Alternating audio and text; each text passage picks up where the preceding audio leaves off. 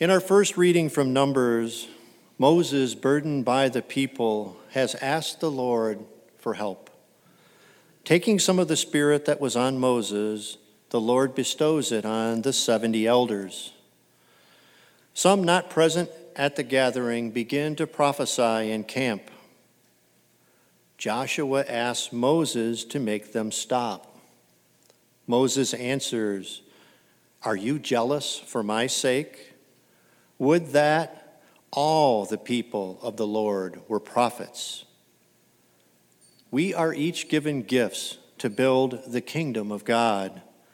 We need to recognize ours and rejoice in others.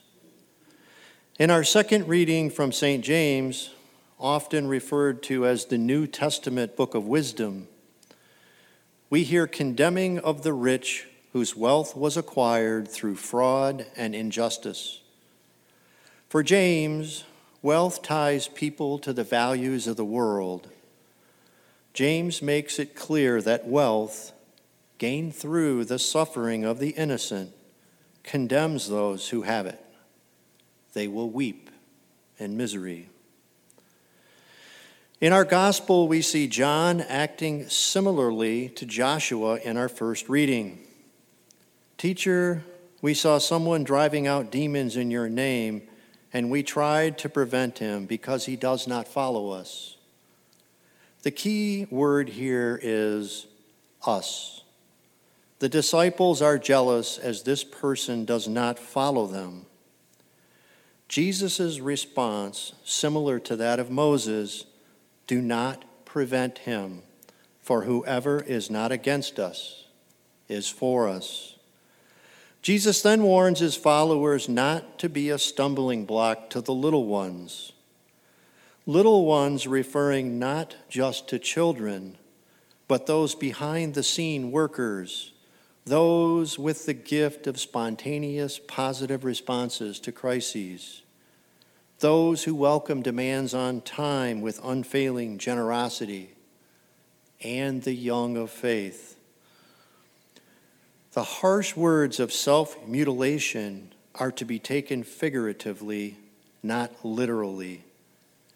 It would be better, says Jesus, to go through life physically handicapped than to give scandal by our sinfulness and so become spiritually maimed and unfit. Our life messages this week. First, let us avoid becoming a stumbling block. We give scandal and become stumbling blocks to others when we are unkind or unjust in our treatment of them, when we humiliate them by hurting their pride and damaging their self image, when we discourage, ignore, or refuse to accept them and when we become judgmental of those who are still struggling to reach a level of commitment that we feel is too low to be useful. Second, let us learn the Christian virtue of tolerance. Christian tolerance asks that we bear with the weaknesses of others without condoning the evil they do, by remaining true to our conscience and our beliefs respecting the differences we encounter, working together on projects of common interest, affirming what is good in the other person's position, even when we disagree on certain things, and allowing the light of Christ to shine through our loving words and deeds. Third, whoever is not against us is for us. There is a tendency in us to downgrade, condemn, slander, ridicule, put down, and make defamatory remarks against anybody who is different from us. Since the Church of Christ is scandalously divided on denominational lines, it is in our nature to think other denominations as inferior and ridicule or condemn them. The gospel invites us to respect the gifts and charisms of all those who work in Jesus' name. Though we need not and cannot accept all the viewpoints of those who are opposed to us, Jesus teaches us to respect them and their viewpoints. All have a right to their own views and thoughts. This does not mean we accept anything and everything from anybody and agree with it. We too have our own personal convictions. Tolerance involves a respect for various aspects and facets of the truth. Intolerance gives the impression that nothing is true beyond what our eyes can see. Jesus calls us to build up a truly tolerant and inclusive society. My brothers and sisters, mutual respect and unity are sorely missing in secular society today. We seem unable to tolerate various perspectives or even listen to different points of view. This year, we celebrate 120 years as a parish and 60 years of providing a Catholic education in our school. A parish is not a building, it is its people and community. Ours here at St. Michael teaching the little ones for nearly five generations. These anniversaries are a testament to recognizing whoever is not against us is for us in our embrace as a parish community of the Christian virtue of tolerance. We are blessed living in an ecumenical community where, as the song says, and they'll know we are Christians by our love. Some thoughts to ponder this next week. Am I jealous of another's gifts, or do I examine how I use my gifts and talents for God's glory? Am I being called to give up a practice or possession that separates me from God?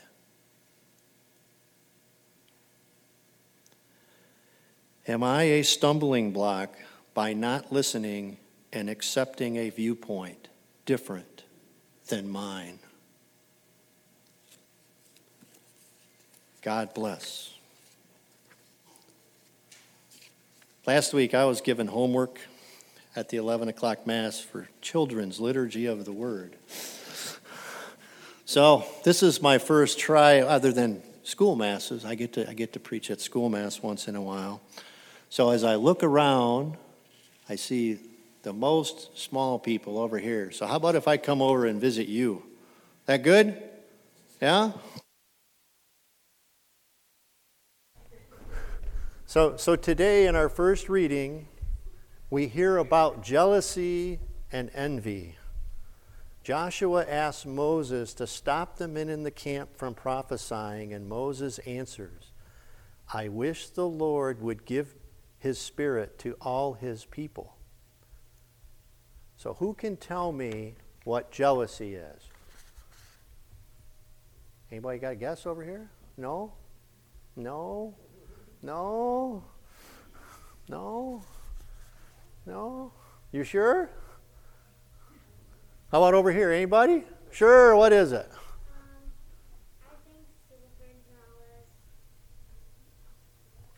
Yeah, what's it mean to be jealous? So I see that you have sisters, right? Yeah. yeah. When your little sister came along, did you think your daddy was going to spend as much time with you, or maybe that made you a little bit nervous when she came? Huh? well, that's good. You are the only son, so that is a big advantage. All right, so that when you're jealous, it means that you have a fear that something might be taken from you, right? Something might be gone or something might be taken away. And how about what envy means? Does anybody have an idea on what envy might mean? No?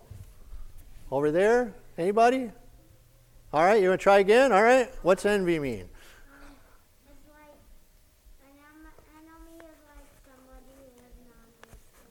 Well, it's not necessarily an enemy. What it means is that you want something that someone else has. Someone else has it and you want it. So, like maybe on your birthday or on your sister's birthday, she got a new bicycle and you went, Wow, I'd really like that new bicycle, but it's not yours, it's hers, right?